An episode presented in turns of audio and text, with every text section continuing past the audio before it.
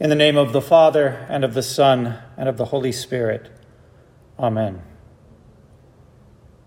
The Bible says that the days of our life are 70 years, or even by reason of strength, 80. Yet God granted to Mildred 99 blessed years upon this earth. Perhaps some might be tempted to ask, yes, but is it really a blessing to live this long?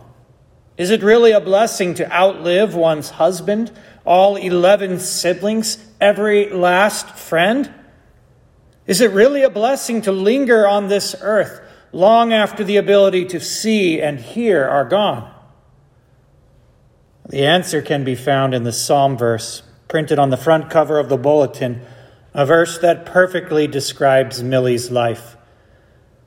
I have set the Lord always before me. Because he is at my right hand, I shall not be moved.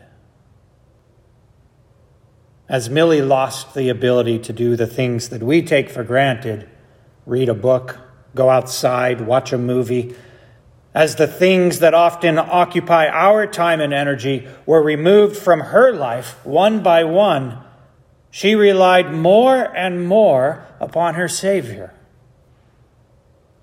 Tony tells me that as she went about her day, she was constantly saying, Thank you, Jesus. Turn on the light switch. Thank you, Jesus. Walk two steps. Thank you, Jesus.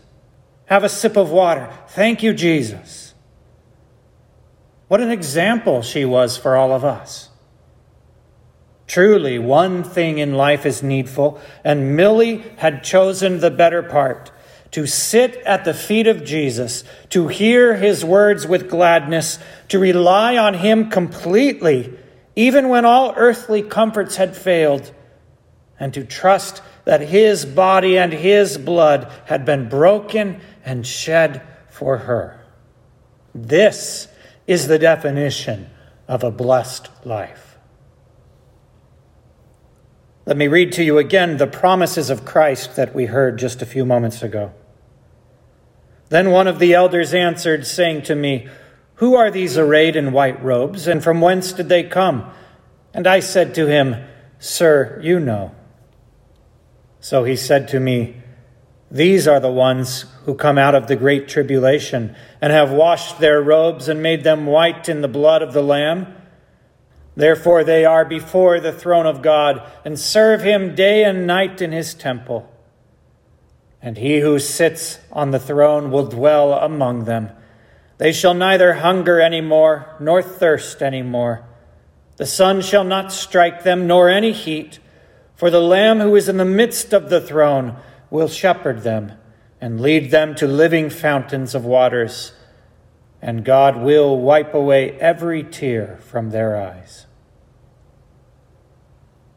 This is the future that God promises to every believer, but it is no longer the future for Millie.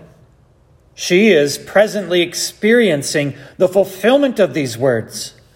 And though we will miss her, even if only for a short while, today is not a day for mourning.